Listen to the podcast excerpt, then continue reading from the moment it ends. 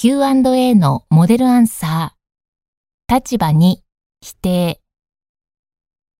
Question 1. Hmm, it's true that you do hear a lot about subsidies for electric vehicles these days. However, I don't think it would be feasible to do things on such a large scale.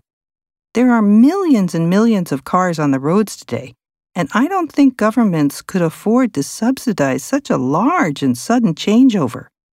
It could lead to a huge budget deficit and seriously harm the economy. Furthermore, it would probably be inconceivable in developing countries.